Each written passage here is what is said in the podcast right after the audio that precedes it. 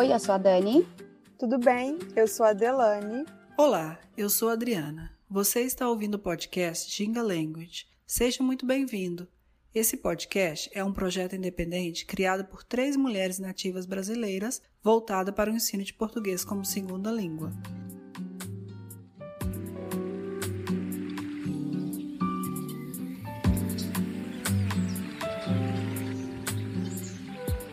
Episódio de hoje, a dança pelo mundo, e o convidado do dia é o Átila Muniz. Ele é brasileiro e atualmente mora na cidade de Mariana, em Minas Gerais. Átila Muniz é professor de inglês e de danças, formado em letras pela UFOP e está cursando pós-graduação em ensino de inglês para crianças pela Universidade Federal de Londrina. Seja muito bem-vindo, Átila!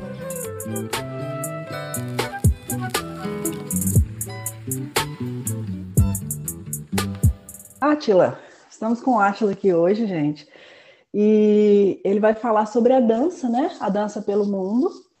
E a primeira coisa que a gente queria saber é por que dança? Como que começou essa sua jornada na dança?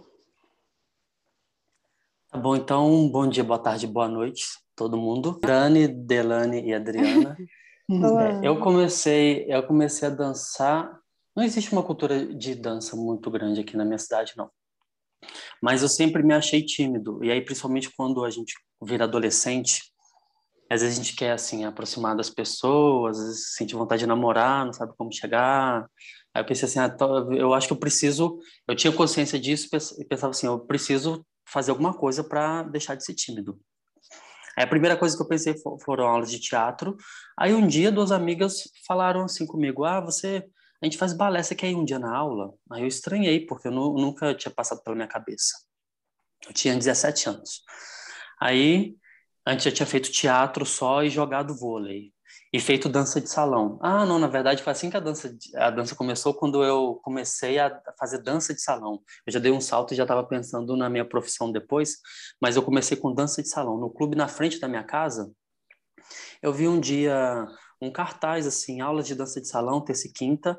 Aí eu pensei, acho que talvez a dança de salão vai me ajudar a perder timidez também. E quando eu for numa balada, mesmo que não toque dança de salão mesmo, mas se eu já tiver, assim, essa prática de dançar com outras pessoas, talvez eu fique menos tímido de me interagir. Aí eu comecei na dança de salão, assim, com 15 anos.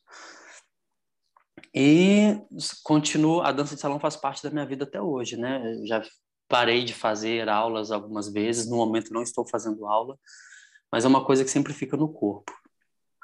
Aí, 2 anos depois de eu ter começado a fazer dança de salão, é que essas 2 amigas minhas, que eram adolescentes também, um pouco mais novas que eu, falaram que estavam fazendo balé e que tinha aula e que a professora dava bolsa para homens. Se eu não queria ir fazer aula também. É. E aí, eu, com um pouco de preconceito, mas ao mesmo tempo também com um pouco de curiosidade, falei assim, tá bom, mas eu vou lá no primeiro dia, então vou só olhar como é.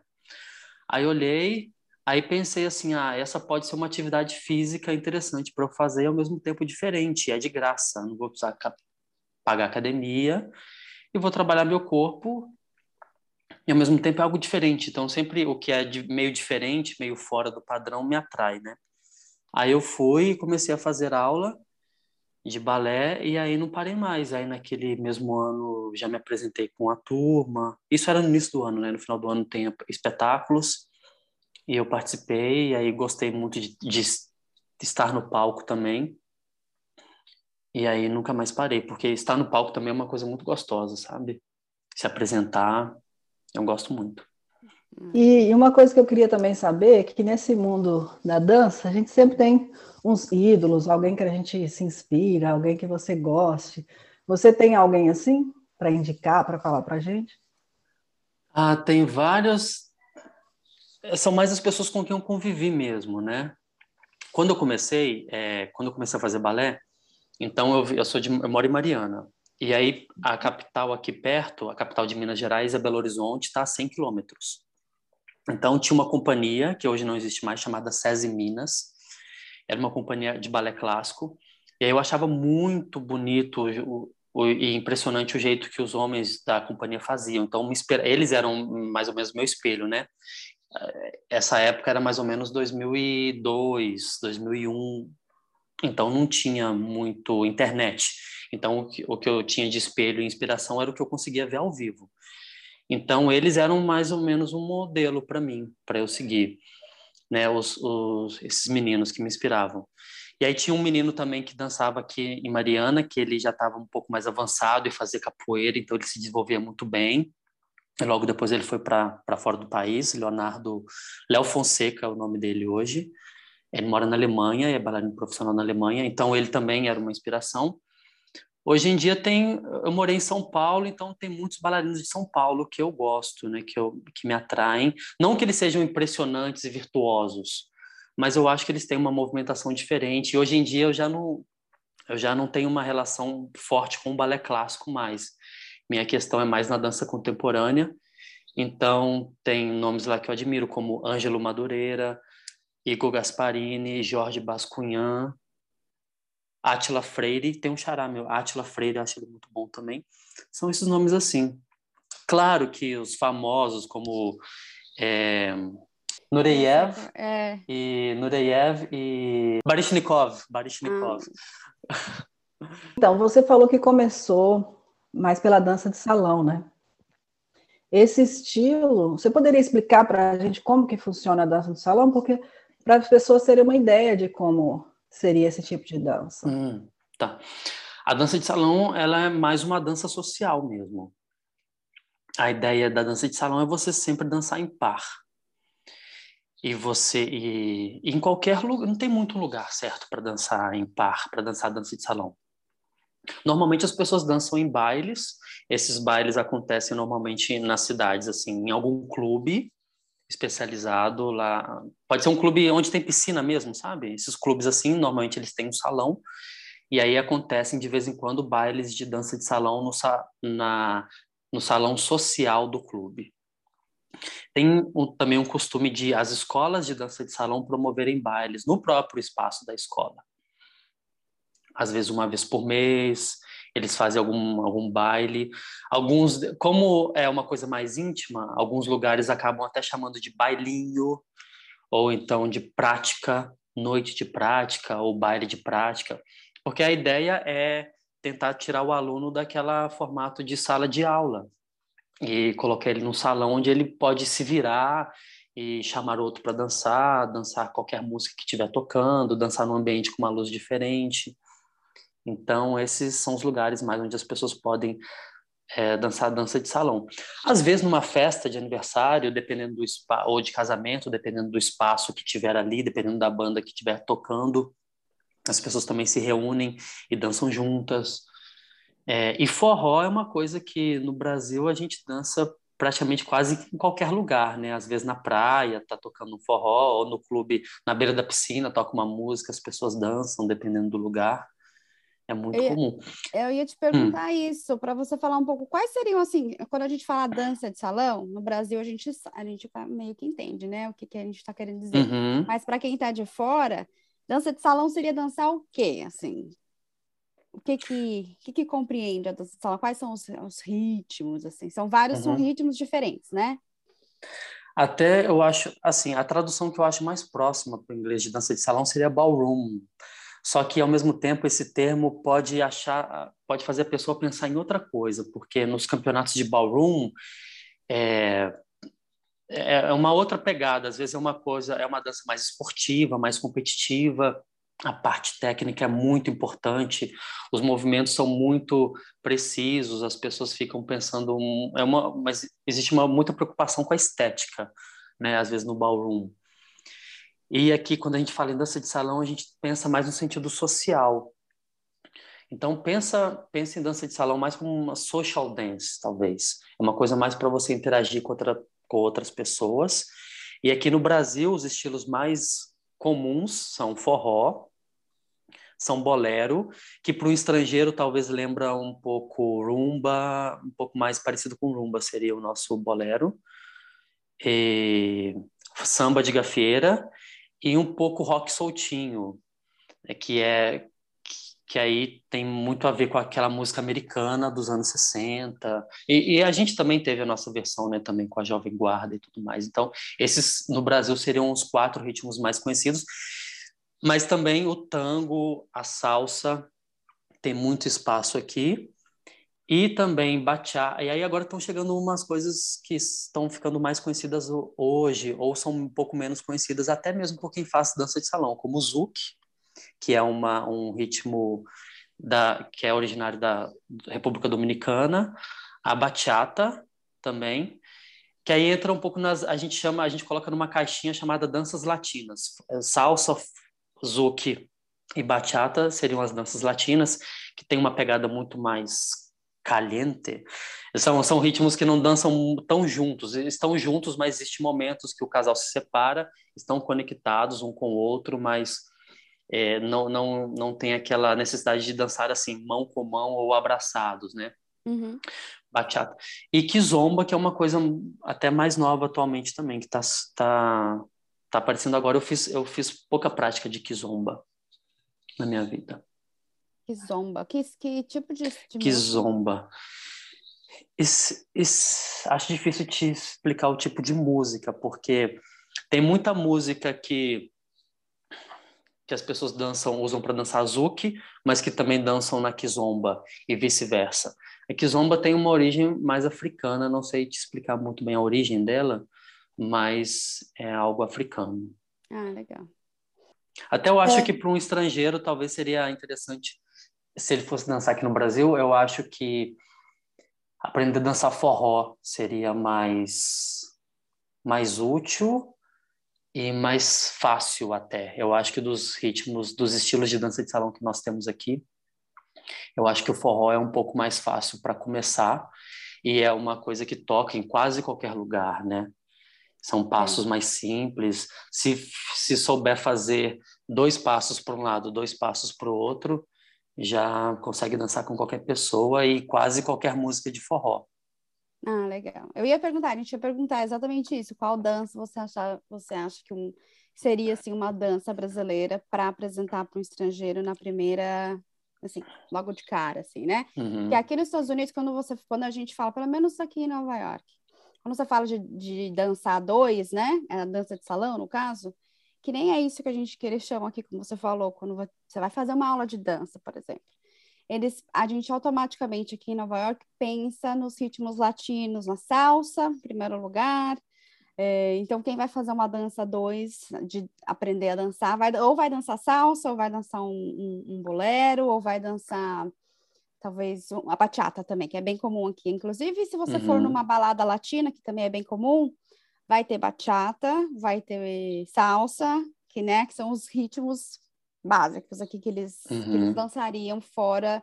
Eu acho que, eu não sei se você sabe, mas não sei se aqui nos Estados Unidos tem alguma dança tradicional que seja daqui. Não conheço. É West Coast Swing. Ah, West Coast, que é uma variação do... Tá meio na família do rock, do swing... Então, é uma coisa muito linda, eu acho muito bonito. Já fiz poucas aulas de West Coast, nunca fiz aula seguidamente. Fiz somente oficinas, alguns workshops, oficinas de West Coast. Mas é uma coisa muito legal. E praticamente a música pop de hoje em dia, dá para você dançar West Coast. Não precisa ser somente as músicas de rock. Antigamente, parece que as pessoas deslizam no salão, eu acho muito bonito. Que legal!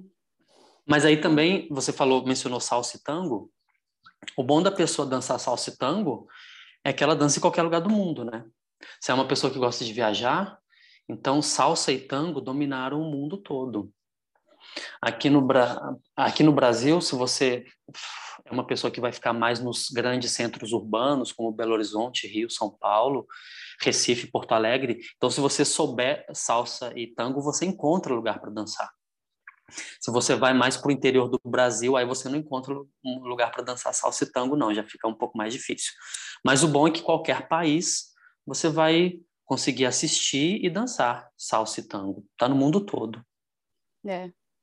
Não são tão fáceis. Eu acho forró mais fácil para começar. legal. Que esses outros. E dentro desses estilos de dança que você nos disse e explicou um pouco, qual que você ensinou e qual estilo de dança você ainda ensina? Atualmente só estou ensinando polidense porque meu trabalho principal agora virou dar aulas de inglês. Eu dou aulas de inglês aqui na prefeitura de Mariana, numa escola perto da minha casa. Ensino crianças de 1º ao 5º ano, acho que seria elementary school, e ensino também, chamamos de educação de jovens e adultos aqui, que aí seria do 6º ano ao 9º do ensino fundamental e depois ensino médio. Não sei, qual seria a tradução para educação de jovens e adultos? Tem algum programa desse estilo aí nos Estados Unidos? Será? Que é para educar educar e dar oportunidade para aquelas pessoas que entraram na escola mais tardio, né, ou que não souberam. Bom, meu trabalho principal é esse, aí eu dou uma aula de polidense na semana. Mas eu já ensinei dança contemporânea, já ensinei principalmente dança de salão. Aí dentro da dança de salão, eu já ensinei bolero, samba, forró, zouk. Tango já ensinei assim um pouquinho, mas aula particular mesmo, ou então uma aula muito iniciante, porque o tango não é o estilo mais forte que eu tenho. E dança contemporânea, zumba, e já substituí a aula de balé e a aula de jazz. Não são dois estilos que eu me sinto à vontade para ensinar, mas se for para substituir um professor, eu consigo. Sim. E já dei aula de tecido também, esqueci. Já dei aula de tecido aéreo. Que legal. Isso é uma coisa meio de... Tem uma mais com circo ou não? Sim. Tem mais relacionado ao circo. E atualmente tem muitos estúdios de yoga e de pilates usando o tecido também como forma de fortalecimento e de ter uma aula diferente e de marketing, talvez, né? Mas é uma aula muito interessante. Eu já dei a aula de tecido que eu dei, já dei dos dois estilos, né? Mais circense e também com esse foco um pouco mais em fortalecimento e alongamento, que é normalmente como se usam em alguns estúdios de pilates e yoga. E deixa eu te perguntar, desses estilos de dança, dessa grande maioria que você já ensinou, qual que você tem um carinho a mais, que você gosta mais de dançar, você prefere? Nossa, não sei. Já, dentro da dança de salão, meus estilos favoritos já foram bolero e zouk. Hoje em dia eu não sei se é mais bolero e zouk. Eu gosto muito da dança contemporânea, mas eu achava um pouco difícil ensinar a dança contemporânea, até porque a dança contemporânea é algo muito amplo. E atualmente eu gosto do polidense. Eu sinto carinho pelo polidense por ser algo um pouco mais diferente, um pouco mais desafiador também para algumas pessoas. Mas a dança de salão, em geral, talvez é o que eu gosto mais, porque assim, foi o que me abriu a porta, e é uma coisa que não tem muita... É um pouco mais abrangente no sentido de idade, e ela não tem muita restrição de idade, os movimentos são teoricamente mais fáceis, e a gente vê até pessoas... Até não, né? Mas a gente vê também pessoas da terceira idade dançando sem muito receio, sem muita preocupação, então... E é uma coisa que é um pouco mais, assim, corporalmente tranquila, então é uma coisa que vai durar no meu corpo para sempre, né? Não vou, mesmo mais velho, não vou sofrer para fazer dança de salão, né? Não vai ser difícil, esforçante. Uhum. Deixa eu aproveitar e perguntar que você falou uma coisa interessante, que no dança de salão a gente vê as pessoas mais velhas, né, dançando principalmente. Assim, eu lembro quando eu era mais nova, que você geralmente via na dança de salão as pessoas mais velhas mesmo, maduras, dançando. Mas você falou que você começou com 17 anos na dança de salão. Quando você começou, era comum ter pessoas bem novas, jovens, que eu não sei, não via na minha época pessoas jovens dançando na dança de salão. Era comum ou você era, assim, uma exceção? Não, eu comecei com 15, mas eu era exceção. 15. Tinha, na minha turma tinha eu com 15, aí tinha dois caras que devia ter 20 e poucos, e a maioria estava depois dos 40, 50 anos, a maioria. A maioria das pessoas que dançam está nessa faixa etária. Nas escolas, quando eu mudei de cidade, quando eu saí de Mariana, aí que eu morei no sul do país e depois em São Paulo, aí tinha muita gente jovem.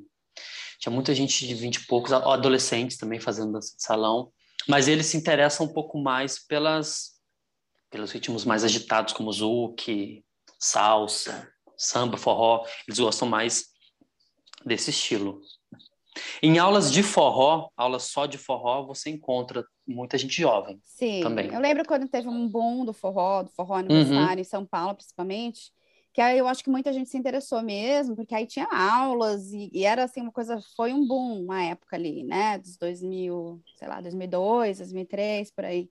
Isso, nessa época. Foi um boom do forró universitário, então tava todo mundo querendo fazer dança, e eu acho que talvez a dança de salão, os outros ritmos acabaram entrando aí nessa onda de estar todo mundo querendo aprender.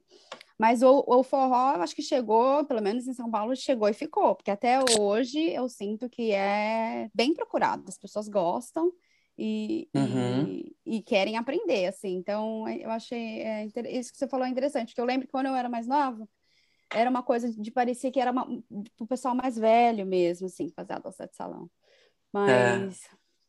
Mas não, hoje em dia, talvez por causa dos programas, não sei por quê. Talvez a mídia sempre ajuda um pouco, né? Então, acho que quando começou a passar na televisão a Dança dos Famosos, que é uma versão Dancing with the Stars, uma versão desse show. Aí começou... Eu acho que isso ajudou também a deixar a dança de salão mais conhecida e atrair mais público. Tem uma parte que você falou com a gente, mas ainda não falou... por aqui, é que você foi personal dancer, né? Personal dancer. Ah, tá. Você poderia falar com a gente o que esse personal dancer faz? Personal dancer, a gente chama aqui... A gente não tem um nome brasileiro para isso ainda. Então, a gente chama de, com sotaque brasileiro, personal dancer. Que aí, a ideia é você dançar com uma pessoa. Uma pessoa te contrata para ser o bailarino dela, o dançarino ou bailarino pessoal dela. E por que ela faz isso, né? Porque às vezes a pessoa tem várias questões.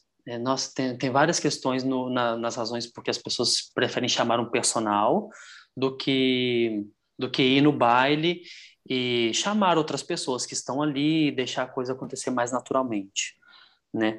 A maioria, eu vejo assim, a maioria das mulheres que chamam personal são mulheres com mais de 40 anos. É difícil você ver uma mulher mais jovem do que isso contratar um personal. E eu acho que é porque quando acontece um baile, normalmente os caras que dançam mais, assim, a geração dos nossos pais, a geração dos nossos avós, eles dançavam também. Mas só que, dependendo do lugar onde você mora, existe uma trava. Os homens não se desenvolvem na dança, ou têm vergonha. Tem até talvez uma coisa mais machista de dançar. Você vê muito nas escolas de dança uma grande maioria de mulheres dançando e poucos homens. E aí, consequentemente, quando você vai nas festas ou nos salões, tem muito mais mulher do que homem. Aí eu suponho que assim, muitas mulheres cansam de ficar ali paradas a noite toda querendo dançar, não conseguem. Ou então, às vezes, quando vai dançar... Às vezes o cara já vai com esse intuito de querer namorar ela, de querer algo a mais, além da dança. Isso talvez incomoda algumas mulheres. Ou então, às vezes, vai dançar com um cara que não dança muito bem. Aí é aquele momento que ela poderia aproveitar um pouco mais, ela não consegue porque o parceiro não ajuda. Então ela resolve encurtar o caminho e contratar uma pessoa que não vai ficar paquerando, que vai dançar muito bem e que vai ficar ali só com ela a noite toda. Ou por 3 horas. A maioria dos personagens trabalham por um tempo de 3 horas. Então ela paga por esse personal e a noite de dança dela é satisfatória. Ela vai ter certeza que vai conseguir dançar e que vai ser tudo bem. E aí tem uma outra situação também. Essa é uma das situações em que pode contratar um personal. Outra situação é, existe muito congressos e eventos de dança de salão. E aí, esses congressos são pagos, são normalmente em outras cidades, são caros. Então, a mulher se inscreve para ir no congresso de dança de salão. Quando ela chega lá, que ela vai ter aulas com professores de fora do país ou de vários outros lugares, acontece o mesmo problema. Acontece que tem muitas mulheres inscritas e poucos homens querendo fazer. Então, é muito comum ela já viajar, ela paga a viagem e a inscrição do congresso para o personal dela também. E aí ela sabe que a aula dela vai render, que ela vai fazer aula acompanhado com um profissional da dança, que, por ser profissional, vai entender muito bem o que o professor está falando, vai até ajudar ela durante a aula, então ela vai ter um aproveitamento maior durante a aula. E durante os bailes à noite também ela vai conseguir dançar bastante. Então, é um mercado que é mais comum para os homens. Para ser personal, atualmente, é mais comum homem. Eu vejo muito pouco mulher personal dancer. Existe. Mas existem poucos homens que contratam personais mulheres. Mas antigamente era uma coisa que era mais comum para a mulher fazer mesmo. É. Né? Existiam os salões de baile, e aí as mulheres ficavam lá disponíveis para dançar com os rapazes, os senhores que iam para o baile querendo dançar, e ficava uma pessoa controlando quantas danças cada menina fazia, né? Cada menina tinha, porque a menina recebia lá no final da noite pelo número de danças que ela teve, né? Isso, teve uma novela brasileira que mostrou um pouco isso, chamada Eta Mundo Bom. Era uma novela de época que passou em 2016, repetiu em 2020, e tinha essa parte lá, uma parte da novela, mostrava as meninas que trabalhavam no dancing, chamava dancing, o local de baile. Ah, e aí eu lembrei de uma outra coisa. Eu contei um dos jeitos de se trabalhar como personal dancer, né? Tem um outro jeito também, que é quando a gente chama personal de ficha. Acontece assim, o salão de bailes ou o organizador da festa convida os rapazes para ficarem lá disponíveis para dançar com as mulheres que vão na festa dele ou naquele baile. Aí assim, a mulher chega no baile e compra os cartãozinhos assim, chamados de ficha. Compra umas fichinhas de papel. Cada fichinha de papel corresponde a uma dança que ela vai ter. Então, ela compra aquelas fichas, senta na mesa. Os rapazes, que já foram chamados antes, ficam encarregados de chamar aquelas mulheres para dançar, levá-las para a pista. As mulheres podem aceitar ou não. Então, se ela aceita dançar com ele, eles vão para a pista, dançam quantas músicas quiserem, e aí, por cada música dançou, ela entrega para esse rapaz uma das fichas.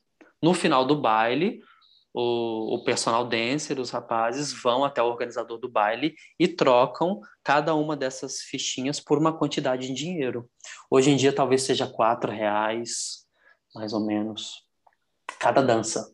Então, cada música que ele dança, ele ganha R$4. Numa noite dá para ganhar uns R$200, mais em média, entre 150 e 200, né? Dependendo...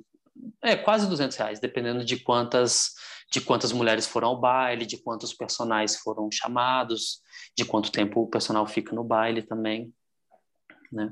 Interessante. E essa coisa do personal ser homem ou mulher, tem também essa questão de que, talvez, não sei se para a mulher seja um pouco mais difícil, porque o homem não tem a coisa do homem ser o líder, ou em algumas músicas, em algumas danças, o homem tem que liderar, não é? Alguns movimentos.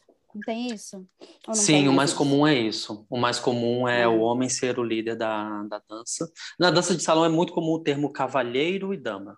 Uhum. Tá? É muito comum, sim. É mais comum o homem liderar. Mas a mulher, quando a mulher é personal, não significa necessariamente que ela vai liderar a dança. Mas o homem que contratou a personal, ele também talvez se sente menos... Ele sabe assim, que talvez se ele errar o passo não vai ter muito problema, porque, né, não vai ficar constrangedor, porque a menina é uma profissional, vai ter paciência para explicar para ele, né? É por isso mesmo, ele se sente mais à vontade de dançar. E... o que eu ia dizer? Hoje em dia existe um pensamento na dança, existe dança de salão contemporânea. Então, mais ou menos, esse pensamento contemporâneo que hoje a gente tem nas questões de gênero, principalmente, então, esse ramo da dança de salão leva esses questionamentos para a dança também. Então, é muito comum numa aula de dança de salão contemporânea não existir... a mulher também poder liderar. Então, você vai dançar com uma mulher, então a mulher pode ser seu líder, não tem problema. E pode até inverter o abraço. Pode dançar mulher com mulher. Pode dançar homem com homem. Uhum. Pode, no meio da dança, a pessoa começou guiando, mas no meio da dança, esse papel de líder se transforma e a outra pessoa começa a liderar. Né? Uhum. Se você viu um casal, talvez amigos podem combinar de dançar de 3 pessoas, não precisa ser de par. Então, num baile de dança de salão contemporânea, que aí é mais difícil de achar, em grandes capitais mesmo que você vai achar esse tipo de baile, aí tudo pode acontecer. Não, só porque tá dançando um tango, tá tocando um tango no som, não necessariamente você precisa fazer passos de tango, você pode sentir ali vontade de fazer um movimento que seja do bolero ou do samba, e você faz também. Então, tem muito a ver com a sensação e tem muito a ver com um pensamento muito mais aberto de qualquer coisa que pode acontecer na pista. A dança tem mais liberdade, né? Isso, mais liberdade. Agora que você falou, eu lembrei isso também no forró. Eu lembro que eu fui muito no forró em São Paulo, né? Uhum. Naquelas épocas de 2002, 2003. E era exatamente isso. Tinha muitas... Era aquela coisa, muito mais mulher do que o homem. Então, às vezes, as mulheres dançavam juntas mesmo, né? Uhum. E você via muita mulher liderando também. E tinha também essa de ter um cara dançando com 2 meninas, o forró. E aí, girava uma para um lado, girava outra para o outro. Uhum. E aí... Agora que você falou, eu lembrei disso, é verdade. Bem interessante. Eu nunca dancei de 3, eu acho difícil dançar com 3. Nossa, eu achava super difícil, porque você virava para um lado, o cara estava fazendo outra coisa com outra pessoa. Meu Deus. Uhum. Ai, você falou uma parte aí, Átila, que quando eu viajar, que esse é um dos nossos pontos também de falar com você hoje. A gente queria saber... sobre essas viagens suas pelo mundo, com a dança, onde você dançou, essas coisas por aí. E eu também queria saber se você tem registro, porque quem está escutando a gente, de repente, quer ler isso, quer ver isso, suas experiências por escrito, quer ter tempo, né, para ler tudo que você fez por o mundo. Você tem registro disso, que a gente possa conferir? Eu tenho uma conta no Instagram, eu tenho 2 contas no Instagram, uma que é mais o meu trabalho de dança e a outra que eu mostro as viagens, os lugares. Então, a minha pessoal é muniz.atila, é meu nome ao contrário, em vez de Átila Muniz, muniz.atila. E a outra é Roda no Mundo, meu outro Instagram. Eu acho mais fácil falar Roda no Mundo, mas na verdade o nome não é Roda no Mundo, é Rodando o Mundo, porque... Aqui em Minas Gerais é muito comum, não só em Minas Gerais, mas um sotaque, dependendo do sotaque brasileiro, quando os verbos estão no gerúndio, como comendo, fazendo, rodando, correndo, é muito comum as pessoas falarem fazendo, rodando, esconderem o D, não pronunciarem o D final. Então, quando eu coloquei o nome... Aí eu criei um blog, quando eu senti vontade de compartilhar essas viagens, criei um blog e coloquei o nome do blog, em vez de colocar Rodando o Mundo, eu coloquei Rodando o Mundo. Só que como não tem acento nos endereços de internet, então parece que fica Roda no Mundo. Aí tem um blog também, onde eu conto essas histórias um pouco. Eu comecei a sentir vontade de contar essas histórias depois que eu me mudei para o Rio Grande do Sul. Eu tinha 26 anos quando eu mudei para o Rio Grande do Sul. Antes disso, eu só tinha feito viagens em família, lá para Angra dos Reis, ou algumas cidades aqui perto de Minas, que é onde tem família mesmo, né? Viagem de família, a gente só vai, às vezes, visitar parente. E tinha ido para os Estados Unidos quando eu tinha 24 anos. Aí, quando eu mudei para o Rio Grande do Sul, em 2010, eu tinha 26 anos, aí que eu comecei a sentir vontade, acho que lá... Comecei a morar muito longe de todo mundo, e aí comecei a sentir vontade, e aí comecei a escrever cartas, cartas assim, e-mails, né, para poder contar como estava a vida lá. Aí depois eu pensei assim, quem sabe eu transformo esses e-mails então em blog e continuo relatando outras viagens que eu faço aqui pelo Rio Grande do Sul, porque quando eu me mudei para lá, fiquei muito encantado com tudo. E quando eu tinha folga do trabalho, nos feriados prolongados, eu sempre ia conhecer alguma cidade perto. E aí eu via muita coisa diferente, comida diferente, outra temperatura, aquela visual das casas de madeira, gostava muito. Então comecei a querer que as pessoas também vissem aquilo. Aí comecei a escrever um blog. Aí depois, né, tem 4 anos que eu resolvi colocar também no Instagram. Aí um pouco mais visual mesmo. E eu falo um pouco mais assim, um pouco da minha sensação que eu tenho, um pouco de informação prática, do tipo quanto que custou o ingresso do museu tal, então quantos quilômetros são da cidade tal até a cidade tal.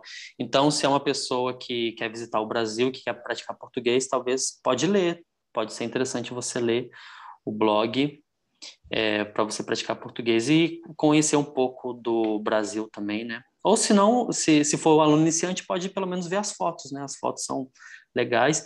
E como eu tenho muitas viagens internacionais também que eu já fiz. Quem sabe eu já não fui no seu país, né? De você que está me escutando. E aí você pode ver lá o que eu achei do seu país, da sua cidade. Deve estar lá no blog ou no Instagram. E são no total de quantos países, Átila? 33 países. Ah, que delícia. Só que alguns deles foram muito rápidos, né? Porque alguns foram em viagem de navio. Então, é difícil falar, não dá para falar assim, conheço 33 países. Às vezes, em alguns países, eu conheço só uma cidade, tipo Omã. Omã, eu fiz uma viagem de navio em 2019, que saiu de Dubai e foi até o Japão. E aí, Omã é o lugar onde eu fiquei um dia. E sendo que é um dia só de dia mesmo, né? Só manhã e tarde. Nem sei como é que é a noite lá em Muscat, lá no Omã. Na Índia também, imagina o tamanho da Índia. Eu fiquei 2 dias só em Cochin, na Índia. Né? Então, não dá, é difícil falar que conheço a Índia. Eu estive em Cochin só. Vietnã também um dia. Né? Vários países aí na lista são um dia só. Legal. Ah, mas já dá para ter um gostinho. Sim, um gostinho. Voltar depois, talvez. Vários deles eu quero voltar, claro. Nossa, quase todos eu quero voltar. Não, eu voltaria em todos.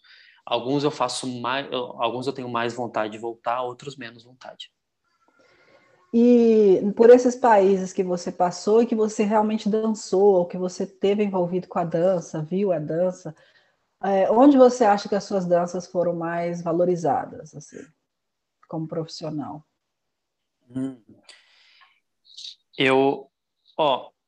Fora... Assim, na Argentina eu já fui muitas vezes, mas com um trabalho de personal dancer mesmo, né? Para acompanhar, porque na Argentina tem muitos bailes de tango, tem alguns congressos de tango, então já fui na Argentina algumas vezes com o personal. Uhum. Só que lá entre os argentinos lá que já dançam tango muito bem, eu não sou ninguém, né? Então, lá eu não era, passava batido. Mas, claro, a pessoa que me levou me valorizava, né, para pagar essa viagem para um outro país, para poder acompanhar no congresso. Então, eu me sinto valorizado por isso. Mas uma experiência que me senti muito realizado também foi quando eu ganhei um concurso no Brasil. Foi um concurso de dança, era por vídeo. Era um concurso chamado Dance Star, que acontece na Croácia. E eles queriam promover esse concurso no Brasil. Então, a primeira edição deles, eles fizeram assim, lançaram um concurso de vídeo, então a pessoa inscrevia um vídeo e quem ganhasse o concurso ganharia a viagem para participar do concurso presencialmente lá na Croácia, na cidade de Poreč, na Croácia. E aí eu mandei o vídeo e aí os jurados escolheram o meu vídeo. E aí no início eu fiquei assim, eu me inscrevi assim com muita... assim, sem pensar nas consequências, porque um dia eu estava no Facebook, aí apareceu isso, a inscrição era muito fácil, era só colocar o link e o nome, então eu me inscrevi e não dei muita importância. Até que um dia teve uma mensagem lá no meu Facebook falando assim, parabéns, Átila, você foi o vencedor, a gente queria agora confirmar se você vem mesmo aqui para participar da final ou não. Eu pensei, nossa, que... Aí eu deixei, aí eu tive que sair na hora, aí depois eu cheguei em casa depois e fui olhar aquilo direito. Aí eu fui olhando, aí dei de cara com o site, assim, com a minha foto, assim, com uma estampa, assim, congratulations, Átila Muniz, assim, gente. Aí eu achava que era trote, aí de início eu achava que era trote, pensei assim, ah, tá bom. Olha o golpe, olha eles o golpe. Querem que eu vou lá na final, mas eu devo, talvez eles querem que eu pague taxa de inscrição, não sei o quê. Pensei, aí eu fui investigar de outras pessoas, aí eu conheci, aí por coincidência, uma amiga minha, que uma professora de São Paulo com quem eu tinha feito o curso uma vez, já tinha sido vencedora desse concurso, um ou dois anos antes. Aí ela me deixou tranquilo, falou assim, não, pode ir, é muito bom, vai sim. Aí que eu relaxei e fui para a Croácia, feliz, né? Aí o prêmio era... Você que teve que pagar as despesas para ir? Não paguei nada, não paguei nada. Eu só paguei a parte terrestre, o trecho terrestre, porque o voo era São Paulo... Trieste, na Itália. Então, eu paguei o ônibus de Trieste até Poreč, que é muito perto, muito pertinho, e o trecho de Belo Horizonte também até São Paulo, aqui, de ônibus. Paguei esses trechos. E aí o prêmio era 6 dias, o concurso acontecia no resort, então eu tinha praia ainda para aproveitar, e era 6 dias de hospedagem, e o concurso foi televisionado. Uau. Não sei... Ah, não, mas a parte... Só a final dele era só, tipo... Assim, as coreografias que foram selecionadas durante o concurso foi televisionada. Porque, assim, eu participei do concurso, aí na minha categoria, que era dança contemporânea solo adulto, eu fiquei em 2º lugar. Aí teve a Noite dos Campeões, que era todas as categorias de 1º lugar, né? E algumas coreografias convidadas. Aí eu não estive nessa Noite dos Campeões. Essa Noite dos Campeões é que foi televisionada. Mas eu fiquei muito satisfeito, né? De pessoas lá da Croácia pagarem minha passagem de avião, que era super cara na época. E eu acho que era mais ou menos R$4.000 em 2014, isso aconteceu. E mais hospedagem nesse lugar. E depois, detalhe, eu descobri, na verdade, lá quando eu cheguei no aeroporto de Trieste, é que eu dei sorte. Por quê? Não era para eu ter ganhado o concurso. Era para outra pessoa ter ganhado o concurso. O que aconteceu? Esse menino que competiu comigo e ficou em 1º lugar, eles tinham chamado ele antes. Só que eu acho que por não entender inglês, ele me contou. Ele perdeu a data de confirmar que ele ia mesmo, realmente. E eles chamaram o 2º colocado, que era eu.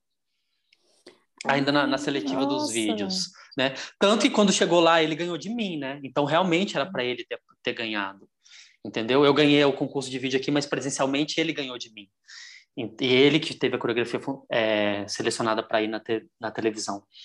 E ele é muito bom mesmo. Ele chama Gustavo. Hoje ele trabalha na Fit Dance.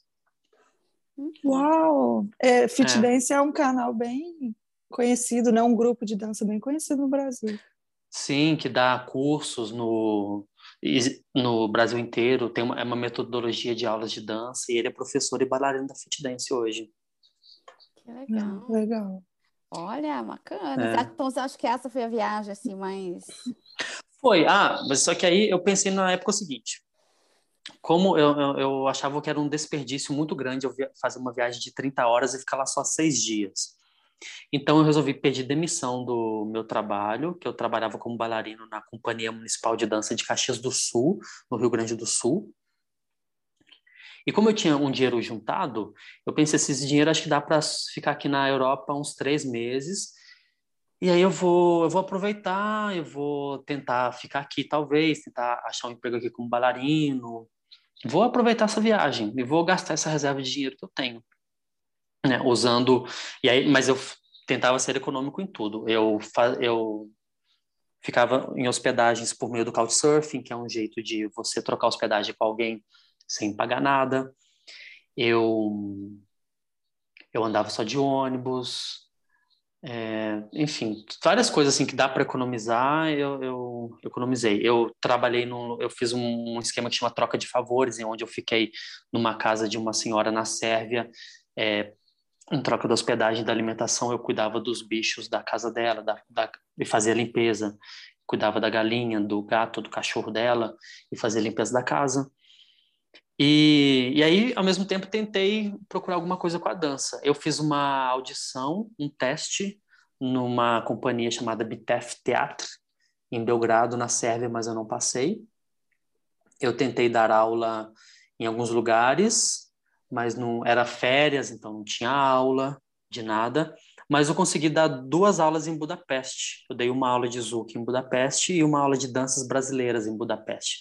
Tem um centro cultural brasileiro em Budapeste. Eu entrei em contato com a dona, que é brasileira de Pernambuco, e ela abriu as portas para mim, deixou eu dar aula no estúdio dela. Então, isso eu acho muito legal também, né? As pessoas de Budapeste terem aberto as portas para eu dar aula lá. Foi um dia só, mas eu já achei o máximo, de ter tido essa experiência, de ter dado aula em outro país, ter me comunicado em inglês para poder dar a aula. Foi uma coisa muito legal. Me senti realizado também.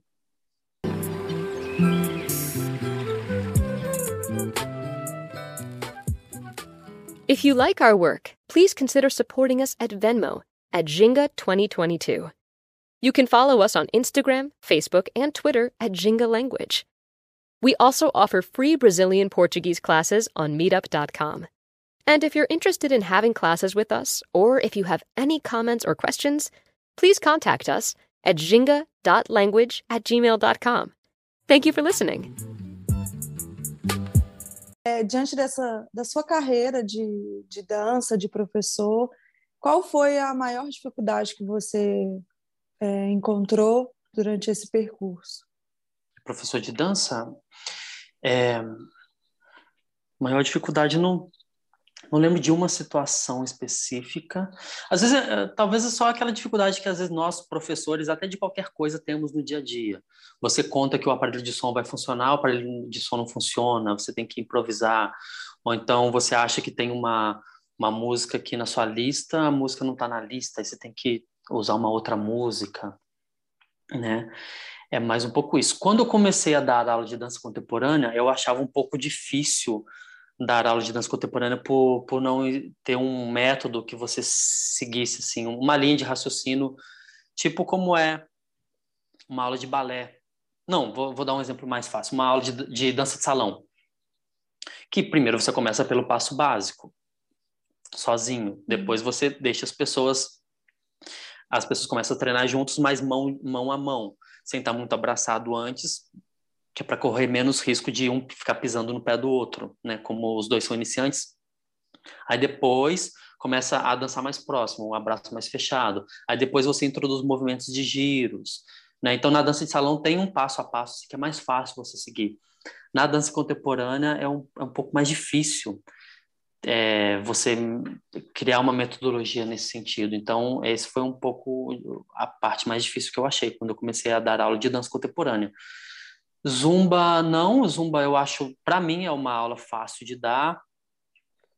E dança de salão também é uma aula um pouco mais fácil de dar. Tem, claro, às vezes a turma fica desnivelada. Às vezes entra alguém no meio do ano e aí já entra naquela turma. Então, você vai lidando assim de como tentar deixar a turma um pouco mais nivelada. Você tem que fazer... Talvez chama... Tem muitas escolas que acabam chamando bolsistas, né? Elas fazem assim. Para aqueles alunos que têm muita dificuldade de aprender e às vezes não dão conta de acompanhar o ritmo da turma, as escolas dão uma bolsa para um homem ou para uma mulher ser o par dessa pessoa com dificuldade. Então, né? Então é vantajoso para as duas. A escola não... O professor tem uma preocupação a menos durante a aula, porque vai ter ali tipo um monitor auxiliando, e esse monitor ganha uma bolsa para estudar, né? Mas ao mesmo tempo ele troca, ele dá o tempo dele em troca, a paciência dele para poder ensinar uma outra pessoa. Eu já fui bolsista de escola de dança de salão, é uma experiência muito boa também. Sim. E como dançarino? Teve alguma dificuldade? Eu vi que você já viajou, né, através da dança. Se a questão do clima influenciou na sua performance, se teve alguma questão como dançarino também? Eu acho que foi difícil quando, assim que eu me tornei, assim, que eu resolvi ser profissional da dança mesmo. Quando eu me mudei para Belo Horizonte, comecei a trabalhar no Balé Jovem do Palácio das Artes.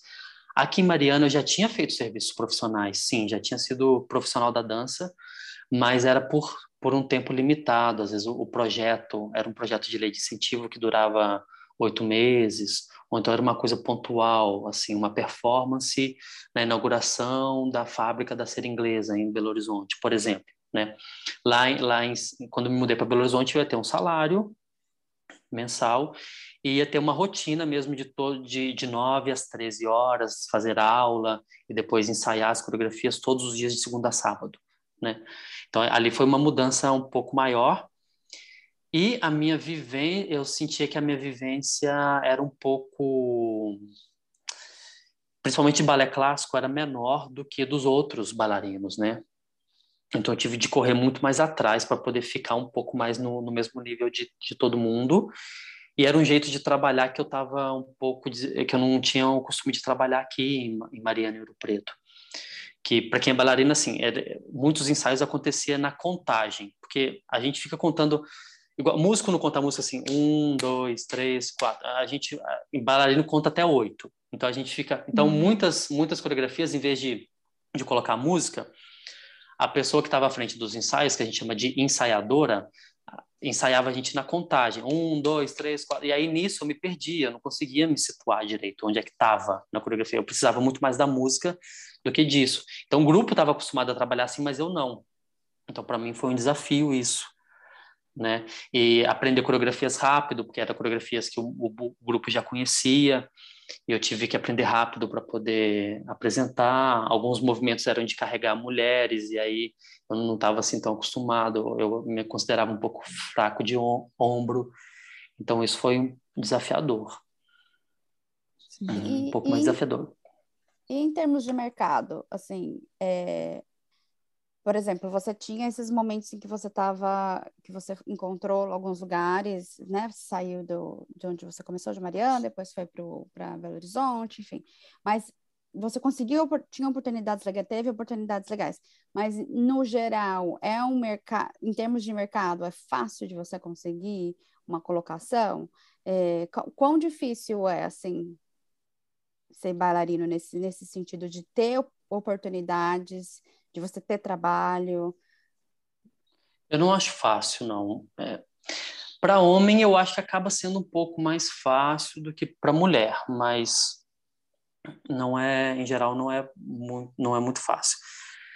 Você acaba sendo, se você quiser ser bailarino mesmo, muito bailarino acaba se tornando professor também, porque é como professor que você vai ganhar mais e que você vai conseguir ter um trabalho paralelo ali, porque as companhias de dança trabalham, às vezes, de 6 a 8 horas por dia. Então, te sobra tempo para você fazer outra atividade. Então, muitos vão dar aula. E são poucas as companhias do Brasil que são grandes e que pagam um salário regular e bom. A gente tem, hoje, Companhia de Dança do Palácio das Artes, Balé da cidade de São Paulo, Teatro Municipal do Rio, é quase que uma companhia por estado só, sabe? Uhum. Balé-Teatro Guaíra. As outras companhias de dança são companhias menores e que inscrevem trabalhos em leis de incentivo, como Lei Rouanet, ou Proac, tem várias leis de incentivo, Lei Aldir Blanc, que é você escreve um projeto. Aí o projeto é selecionado pela lei do estado ou do município, e aí você vai ter aquele dinheiro por X meses, ou por 1 ano e meio, ou por 2 anos só. Depois daquilo ali, você precisa inscrever outro projeto, e às vezes você não é selecionado. Então, depois desse tempo, o que faz, né? Você vai trabalhar de garçom, ou então vai dar aula, então procura uma outra companhia de dança. Então, é um mercado de muitas incertezas, né? Para o homem, eu acho que facilita um pouco, porque lembra que eu falei no início que eu fiz balé, mas eu tinha bolsa? A professora dava bolsas para homens, porque é difícil ainda você achar homens que queiram fazer balé, homens que queiram dançar, porque ainda tem um certo preconceito, um certo tabu com relação a isso. Então, essa é uma forma que as professoras e as escolas de dança encontraram para poder trazer homens também para o espetáculo delas, para o trabalho delas, né? Então, é oferecendo aula de graça. Então, bom, assim, que eu consegui me profissionalizar na dança investindo pouquíssimo dinheiro. E a maioria das meninas investem muito dinheiro, porque a mensalidade de escola de balé não é barato, e o figurino, as fantasias de final de ano, principalmente balé, são muito caras. Sapatilha de ponta é uma coisa cara. Às vezes a ponta, a bailarina fica na ponta do pé, porque aquilo ali é uma plataforma de gesso. Tem um gesso ali dentro, ela usa uma proteção de silicone ou de espuma entre o gesso e o pé, e ela consegue ficar na ponta. Às vezes aquele gesso ele quebra, ela tem que comprar uma outra sapatilha.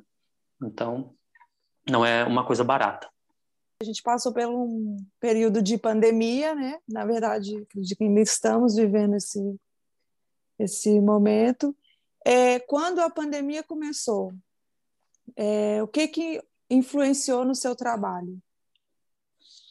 Quando a pandemia começou, eu já tinha meio que parado de dar aulas de dança.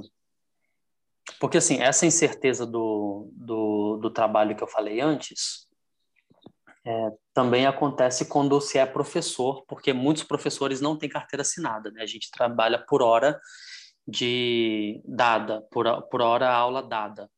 Então, quando é feriado, você não dá aquela aula, você não ganha. Quando é férias, não dá aquela aula, não ganha. Então, eu já estava meio que em transição de carreira, isso já estava... Isso nunca me incomodou antes, mas aos 35 anos começou a me incomodar, essa incerteza toda.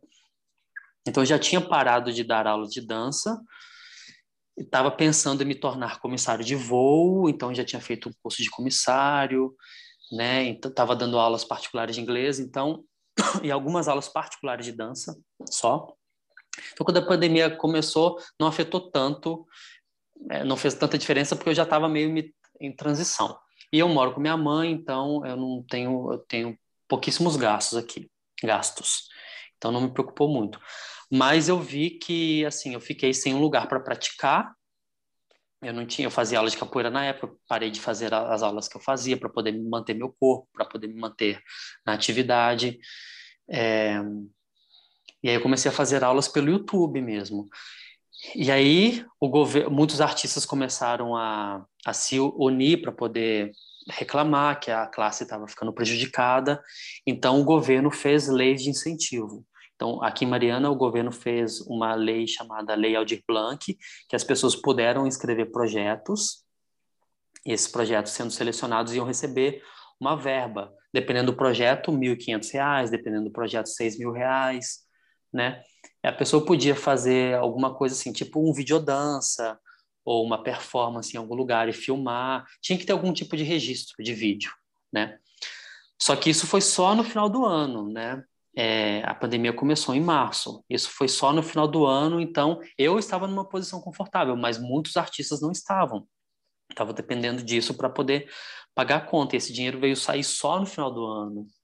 Então muitos artistas passaram situações muito difíceis mesmo, de talvez assim, quem morava fora às vezes voltou para casa no interior, ou voltou a morar com os pais, ou começou a dirigir, fazer corrida de Uber, né?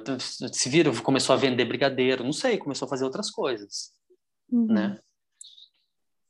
É difícil mesmo, né? Essa é a parte que não é nada glamurosa, né? Desse trabalho mesmo, do artista, né? No geral. Uma outra questão também que a gente queria saber, que a gente está falando sobre dança pelo mundo, viagens, onde eu imagino que o inglês seja predominante, né? Nesses lugares onde você passou. E aí, como que foi essa comunicação? Se você encontrou alguma dificuldade, mesmo sendo professor de inglês, você falou que meio que passou na frente de alguém pelo inglês, né? Como que foi essa experiência com inglês pelo mundo? Esse caso do concurso de dança, realmente o Gustavo não ter entendido direito o que era para fazer e ter feito o prêmio da viagem ter vindo para mim, foi uma situação que eu vi assim, nossa, como eu sou privilegiado de falar outra língua, porque foi isso que me fez ter tido sorte de ter sido promovido de segundo lugar para primeiro no concurso de dança, e depois de ter tido coragem de ficar na Europa, 3 meses lá viajando, porque eu sabia que eu ia conseguir me comunicar com outras pessoas, né? Que eu tinha uma segunda língua para me comunicar. Mas na minha a primeira vez que eu saí do país, que eu fui para os Estados Unidos, que eu já sabia inglês, já fazia muita aula, já dava aula, já estava quase me formando na faculdade como professor de língua inglesa, e fui para os Estados Unidos, foi um choque, porque eu não entendia nada, quase nada, que eles falavam comigo nas primeiras 3 semanas. Levou umas 3 semanas para eu destampar o ouvido. E ali foi um choque. E aí nos outros lugares eu já sinto que a culpa já não foi mais minha. Quer dizer, era um pouco minha, né? Porque eu acho que eu tô sendo também um pouco preconceituoso, assim. Quem sou eu para ir para a China e achar que o chinês tem a obrigação de falar inglês comigo, né? Não tem. Eu tô indo para lá, o certo seria eu ter que me virar em chinês. Mas eu não sei chinês, eu não tenho vontade de aprender chinês, eu acho uma língua difícil. Então, das outras situações em que eu tive dificuldade, como na China, na Rússia, que são lugares que você encontra poucas pessoas falando inglês, aí a culpa é minha e da outra pessoa, né? Ela por não saber a língua do turista, mas tudo bem, ela está no lugar dela, ela não tem obrigação. Mas eu, por ir a outro país e querer que todo mundo saiba inglês, né? Ele não tem essa obrigação. Japonês também fala pouco inglês, é difícil encontrar gente no Japão que se comunique em inglês. As dificuldades foram assim, né? Por nós não termos uma língua em comum, não acharmos uma língua em comum, um jeito de comunicar em comum. Mas obrigado é uma coisa que eu sei falar em várias línguas, né? Xixi, arigato, spasiba, gracias, merci, grazie, né? Isso é uma coisa que a gente acaba aprendendo em várias línguas também. Tá massa. Muito bom. Se alguém tiver mais alguma pergunta e tal, que eu queria fechar nesse tom de Átila estar em outro lugar do mundo e ter que usar uma segunda língua. Porque a gente ainda vai fazer o episódio seguinte, né? Que é sobre o polidense, a gente vai explorar isso. Então, por isso que eu estou segurando ele aqui também um pouquinho, para não falar muito sobre o polidense. Então, por mim, eu achei ótimo, tudo muito bom, ótima experiência, né, que eu imagino, que a gente teve, então eu imagino quem esteja escutando e goste de dança, viagens, vai se interessar bastante por esse episódio aqui, né? Mais outra ainda. Bem legal. Então tá bom, muito obrigada. E obrigada. Obrigado também. A gente se vê daqui a pouco no próximo episódio. Tá bom? Até mais. Até. Tchau, tchau. Tchau.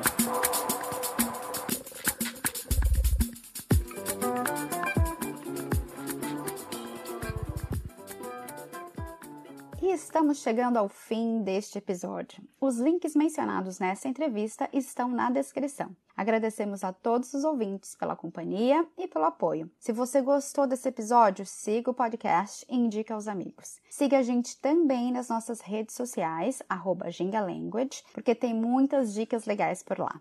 Até mais, gente! Tchau!